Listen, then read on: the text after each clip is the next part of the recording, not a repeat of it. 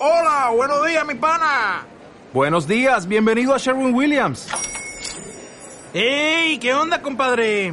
¿Qué onda? Ya tengo lista la pintura que ordenaste en el ProPlus app. Con más de 6.000 representantes en nuestras tiendas listos para atenderte en tu idioma y beneficios para contratistas que encontrarás en aliadopro.com. En Sherwin Williams somos el aliado del PRO.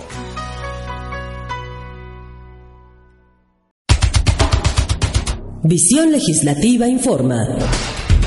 El espacio radiofónico del Congreso del Estado de México. A través de Radio Mexiquense.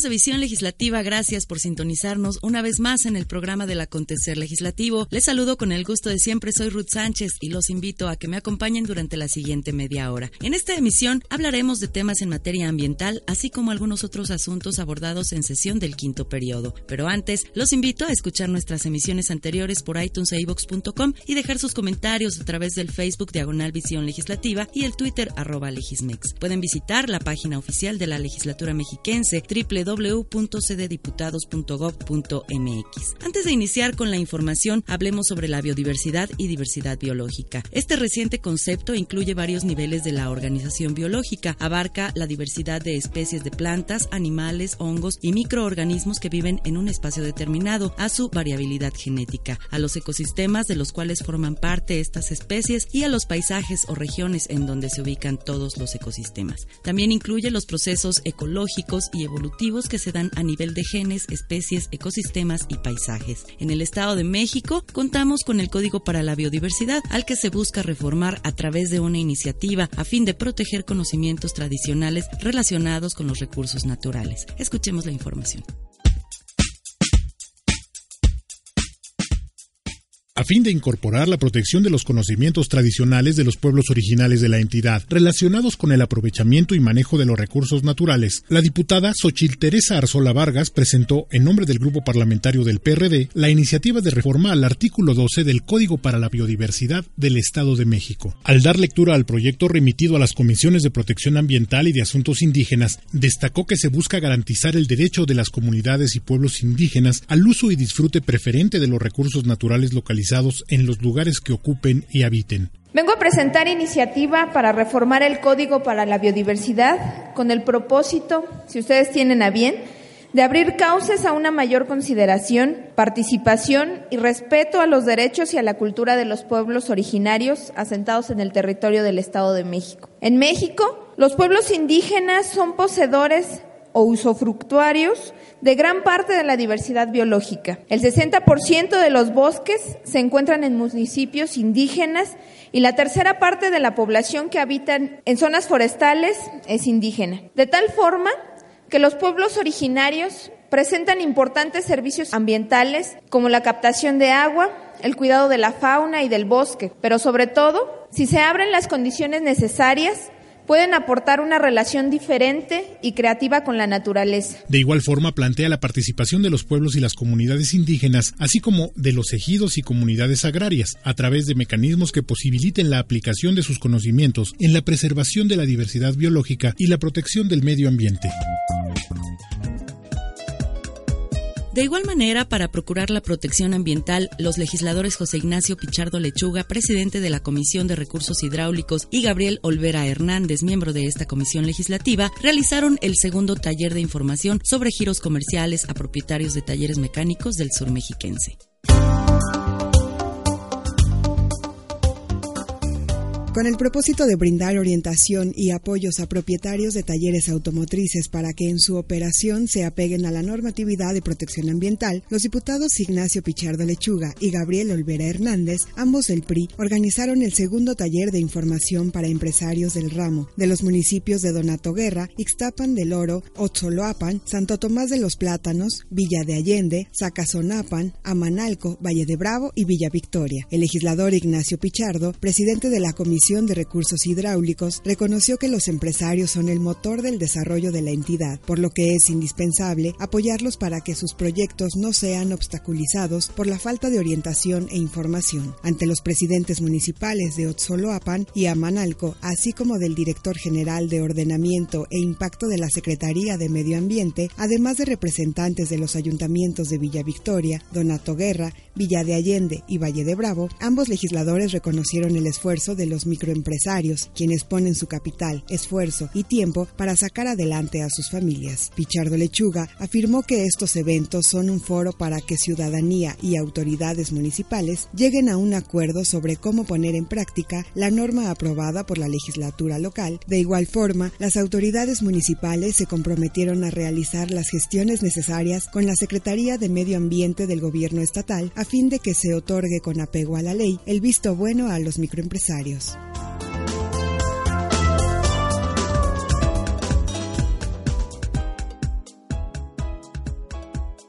Diputados, así como autoridades federales y estatales, se reunieron para ampliar la información sobre el plan de uso y la recategorización del Nevado de Toluca. Vamos a la información.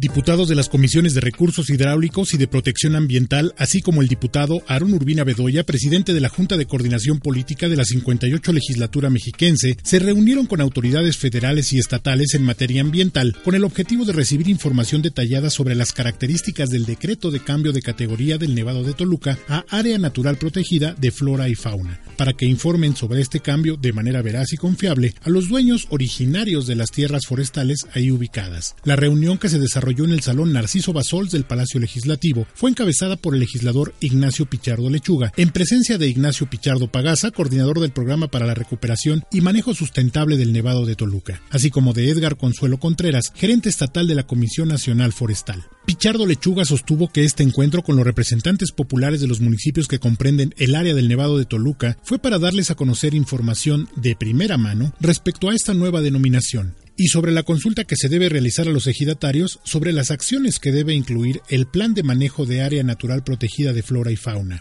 Este intercambio de datos permitirá a los diputados informarle a la gente con toda puntualidad cuáles son los beneficios de este programa modelo en la nación con relación a las áreas naturales protegidas. Señaló en presencia de Laura Mitzi Barrientos Cano, delegada de la Secretaría del Medio Ambiente y Recursos Naturales, y Eugenio Alonso Chombo, coordinador del Valle de Toluca de la Secretaría General de Gobierno de la entidad. En su oportunidad, el presidente de la Comisión de Protección Ambiental, diputado José Alberto Coutolén Güemes, dijo que es momento de comprometerse y trabajar por el bienestar de las futuras generaciones. Si nosotros queremos que las cosas sean diferentes, hay que hacer las cosas diferentes. Aquí se nos presenta un gran reto, una gran oportunidad para las futuras generaciones.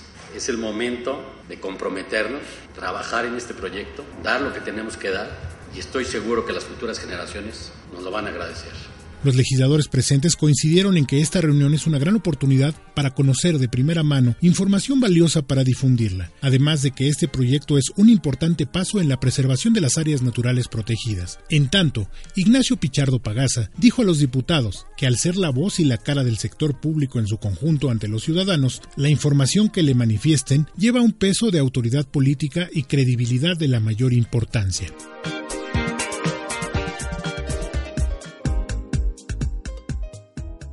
Por otro lado, el diputado de Nueva Alianza, Gerardo del Mazo Morales, presidente de la Comisión de Protección Civil, resaltó la necesidad de aprobar el sistema estatal de alertas a fin de fortalecer la cultura de prevención. Escuchemos.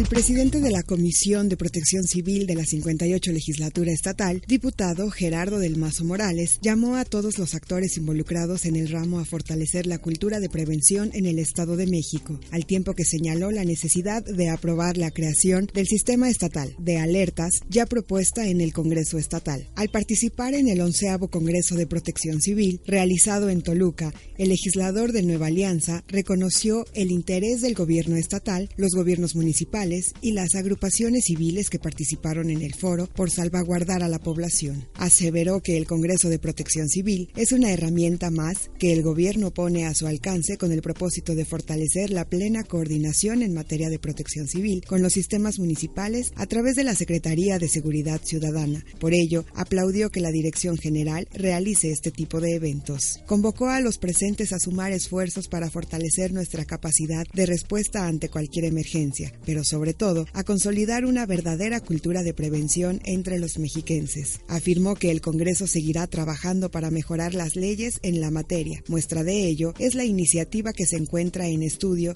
respecto a la creación del sistema estatal de alertas, misma que de ser viable se armonizaría a la labor que el gobierno federal ha venido impulsando al crear el Sistema Nacional de Alerta Temprana, concluyó el legislador.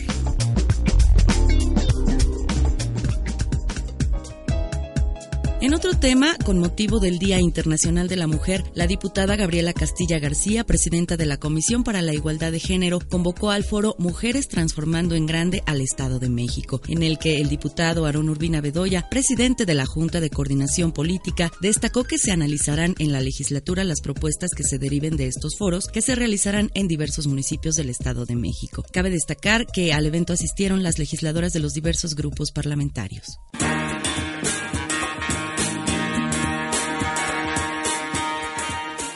Con el objetivo de ampliar las acciones en favor de las mujeres del Estado de México con motivo del Día Internacional de la Mujer, se llevó a cabo el primer foro Mujeres Transformando en Grande al Estado de México, que encabezó el diputado Aarón Urbina Bedoya, presidente de la Junta de Coordinación Política de la 58 Legislatura Estatal y al cual convocó la legisladora Guadalupe Gabriela Castilla García, presidenta de la Comisión para la Igualdad de Género, en presencia de las diputadas del PRI, Silvia Lara Calderón, María de Lourdes Aparicio Espinosa, Dora Elena Real Salinas y Elda Gómez Lugo, así como Ana Yurixi Leiva Piñón del PRD y María Teresa Garza Martínez del Verde Ecologista, el también coordinador del grupo parlamentario del Revolucionario Institucional, confió en que el resultado de estos foros que hoy inician y que se estarán realizando en todo el Estado de México sean tema de reflexión y se comprometió a que la legislatura local trabajará en las propuestas que se deriven de este ejercicio. Yo espero que los resultados que nos traigan, aquí le entramos en el Congreso, aquí hemos estado apoyando al señor gobernador con la ley de trata, con todo lo que requiere aquí las compañías de todos los partidos políticos, aquí nos quitamos los colores, desde este recinto se dan resultados para el Estado y sobre todo aquí tenemos una gran valía, las mujeres de todos los partidos políticos, las mujeres que luchan, que discuten,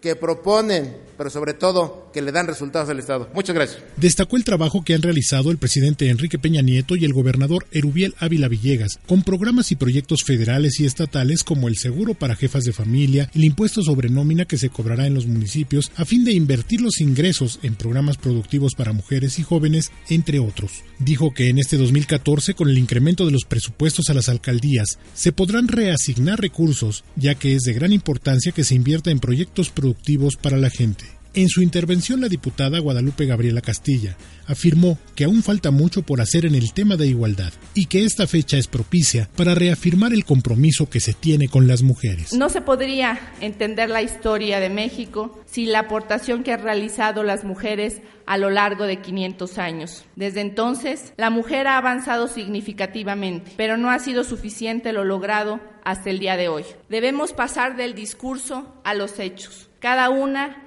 y cada uno asumir el rol que nos corresponde y para el cual las ciudadanas y ciudadanos mexiquenses nos han dado la legitimidad y el orgullo de su representación. El Día Internacional de la Mujer es fecha propicia para renovar el compromiso de trabajar más intensamente por la igualdad de género.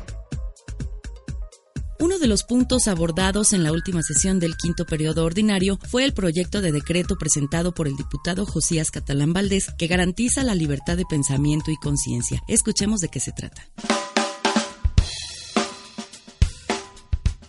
A fin de garantizar la libertad de creencias en el Estado de México e incorporar el concepto de libertad de culto como libertad de convicciones éticas, de conciencia y de religión, el diputado Josías Catalán Valdés, en nombre del grupo parlamentario del PRD, presentó ante el Pleno Legislativo un proyecto de decreto para reformar el artículo 3 y adicionar un párrafo al artículo 5 de la Constitución Política Estatal. Al dar lectura al documento, señaló que la libertad de pensamiento y de conciencia de cada persona es uno de los principios inherentes al laicismo. En este entendido, es pertinente retomar el término de convicción ética, de conciencia y de religión, por lo que el Estado laico no puede permitir que se entienda la libertad religiosa como un derecho de imposición de las confesiones y comunidades sobre los individuos. La libertad de creencias ha sido uno de los grandes logros de las sociedades democráticas. El Estado laico en nuestro país se remonta a la, ley de Juárez de 1855, con la cual se inició la separación de Iglesia y Estado en nuestro país. El Grupo Parlamentario del Partido de la Revolución Democrática, a través de la presente iniciativa, pretende que el Estado de México se reconozca a sí mismo como un Estado laico, tal y como quedó establecido en la reforma constitucional publicada el 10 de febrero de 2014, la cual fijó en su artículo 115 el compromiso de los Estados el adoptar para su régimen interior la forma de gobierno republicano, representativo, democrático, laico y popular. El Estado laico, al tener un carácter imparcial en cuanto al tema religioso, debe reconocer la libertad de religión que tienen sus integrantes. De lo contrario, y para el caso de tomar una preferencia ante una religión específica, abandonaría su neutralidad. O bien, al rechazarla, nos encontraríamos ante un Estado antirreligioso, circunstancia que lo aleja de la neutralidad laica. Debe entenderse que la laicidad no es ni una opción religiosa ni una preferencia materialista. No se trata de una doctrina, pero sí de una serie de principios básicos con los cuales se pretende la convivencia pacífica de los integrantes de una sociedad. Agregó que de aprobarse, la adición al artículo 5 establecerá que toda persona tiene derecho a la libertad de convicciones éticas, de conciencia y de religión, y a tener o adoptar, en su caso, la de su agrado, aunado a que no podrá utilizarse esta libertad para actos públicos de expresión con fines políticos, de proselitismo o de propaganda política. Se turnó a las comisiones de gobernación y puntos constitucionales para su análisis.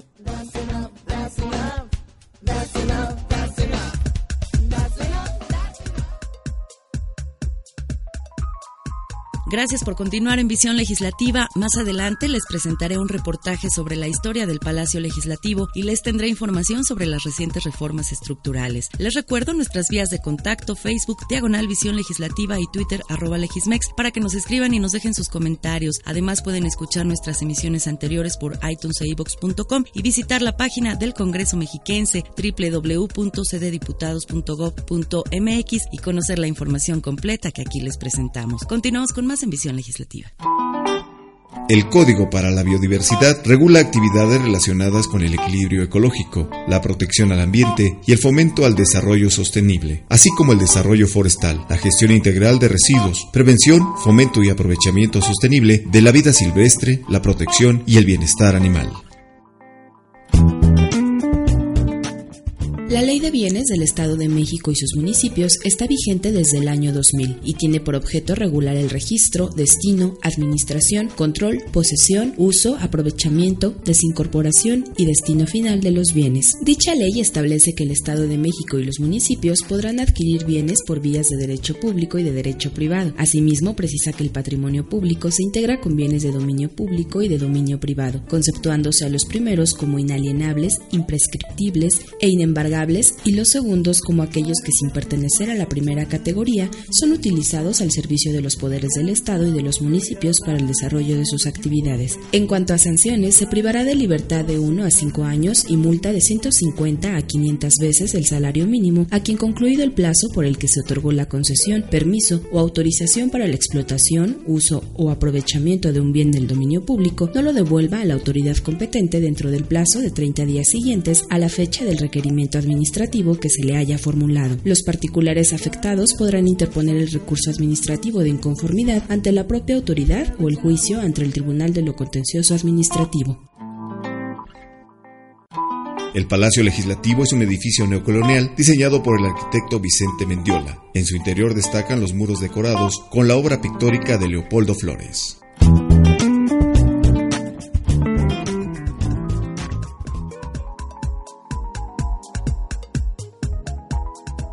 Cuando la Cámara de Diputados Federal o los senadores aprueban una reforma constitucional, esta debe ser aprobada por la mayoría de los congresos locales para que pueda ser declarada y cobre vigencia. Al conjunto de legislaturas locales y la federal se le conoce como Congreso Constituyente Permanente. La legislatura del Estado de México, por ejemplo, ha contribuido a concretar las reformas estructurales de nuestro país al avalar las minutas correspondientes enviadas por el Congreso de la Unión.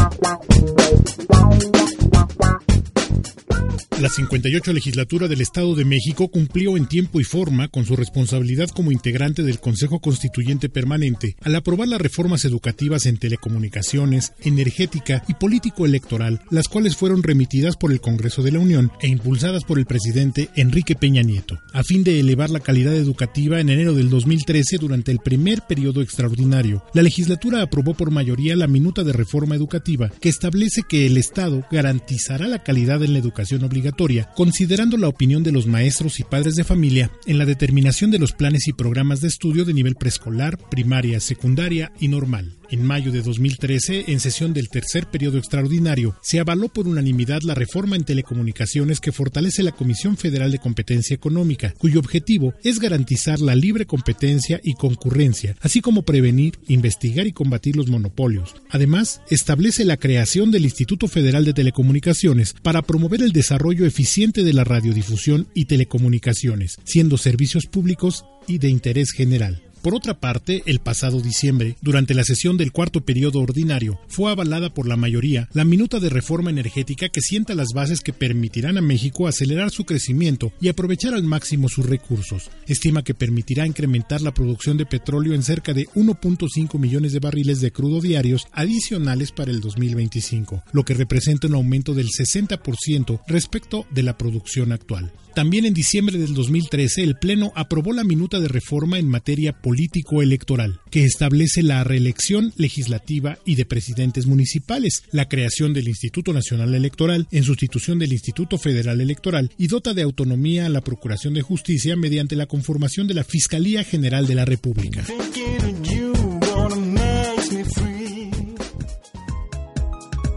Para dotar de certeza a la transmisión de inmuebles propiedad del Estado y municipios, la diputada Anel Flores Gutiérrez presentó una iniciativa cuyos detalles les presentamos enseguida.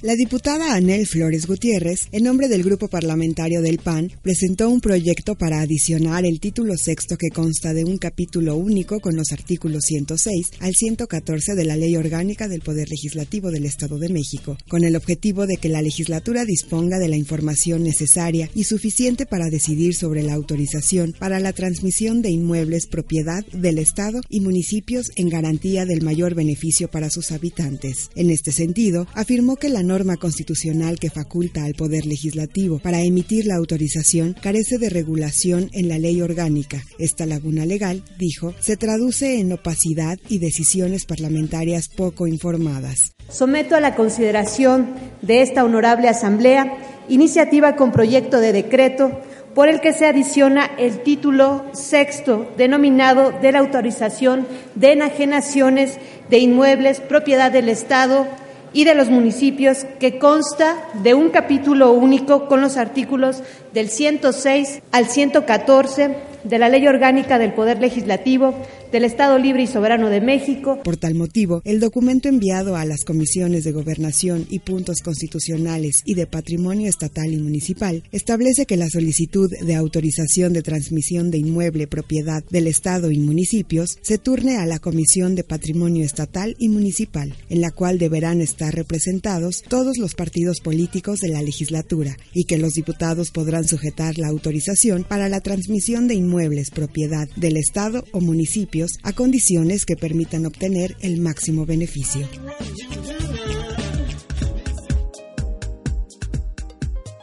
El primer Congreso Constituyente del Estado de México se instaló en el Distrito Federal en 1824. Posteriormente desarrolló sus actividades en Texcoco y finalmente en Toluca. En el primer cuadro de la capital mexiquense se ubica el Palacio Legislativo. Lo invitamos a conocer su historia y características en el siguiente reportaje.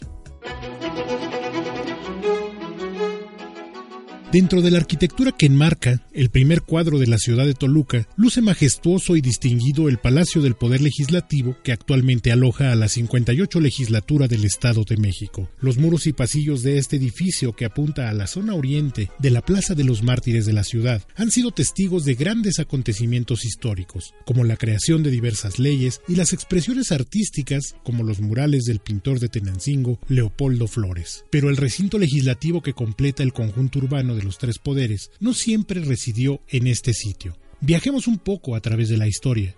El acta correspondiente a la primera sesión del Congreso del Estado de México data del 2 de marzo del año 1824, la cual tuvo lugar en el Salón Capitular del Ayuntamiento de la Ciudad de México, que en ese momento era la capital mexiquense. Posteriormente, el diputado José María Luis Mora influyó decisivamente para la designación de Texcoco como la segunda capital de la entidad, y el 16 de enero de 1827 los poderes se trasladaron a ese lugar, donde la legislatura se alojó en un edificio aún existente, conocido como Casa del Constituyente, debido a que ahí se promulgó la primera constitución política del Estado, en febrero del mismo año. Sin embargo, solo cinco meses después, el 15 de junio de 1827, el gobernador Lorenzo de Zavala logró que el Congreso Estatal fuese trasladado al poblado de San Agustín de las Cuevas, denominado después Tlalpan, que fue capital por tres años hasta que finalmente el 24 de julio de 1830 se trasladó a la cuarta y actual capital mexiquense, la ciudad de Toluca, donde la legislatura también tuvo diferentes recintos oficiales. Al respecto nos habla el cronista legislativo Jorge Reyes Pastrana.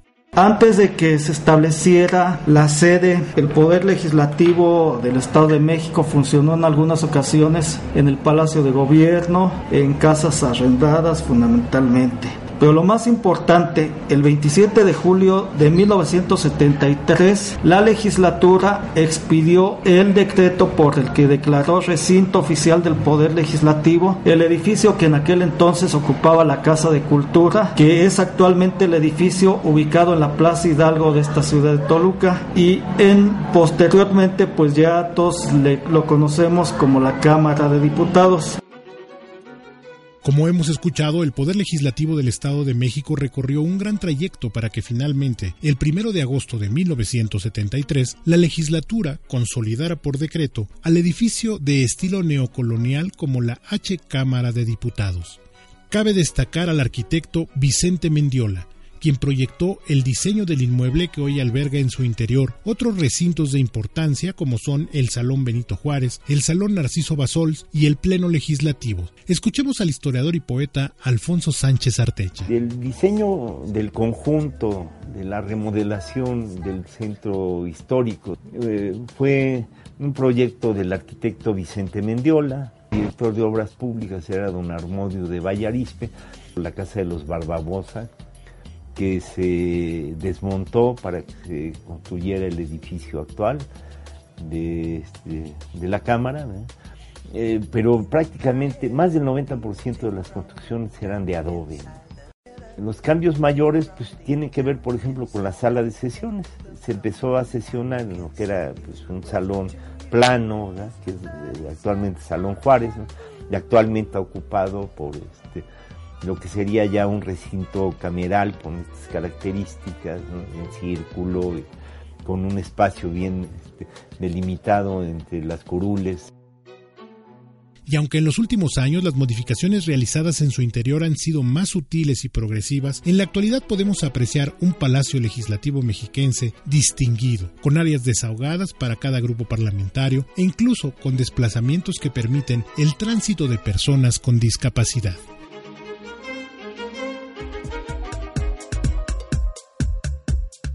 Ahora les dejo con nuestra sección de notas legislativas nacionales.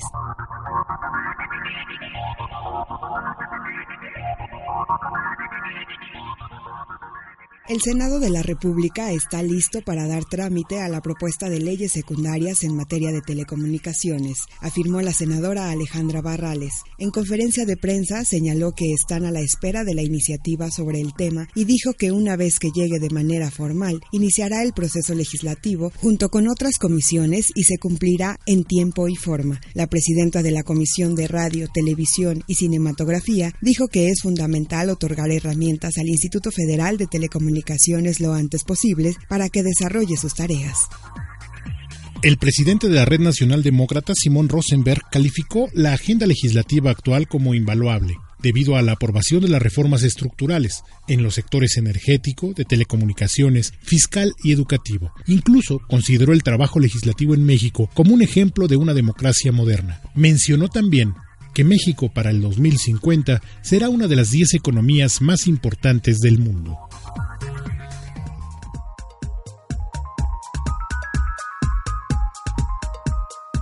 Amigos de Visión Legislativa, fue un placer estar una vez más con ustedes a lo largo de esta media hora. Esperamos que la información que les presenté haya sido de su agrado. Les recuerdo que pueden dejarnos sus comentarios por el Facebook Diagonal Visión Legislativa y el Twitter arroba Legismex. Y si se han perdido algunas emisiones, pueden escucharlas por iTunes e iVoox.com. No olviden visitar la página del Congreso Mexiquense en www.cddiputados.gov.mx. Y me despido con la siguiente frase conmemorativa del inicio de la primavera del poeta libanés Khalil Gibran. En el corazón de todos los inviernos vive una primavera palpitante y detrás de cada noche vive una aurora sonriente. Soy Ruth Sánchez, hasta la próxima.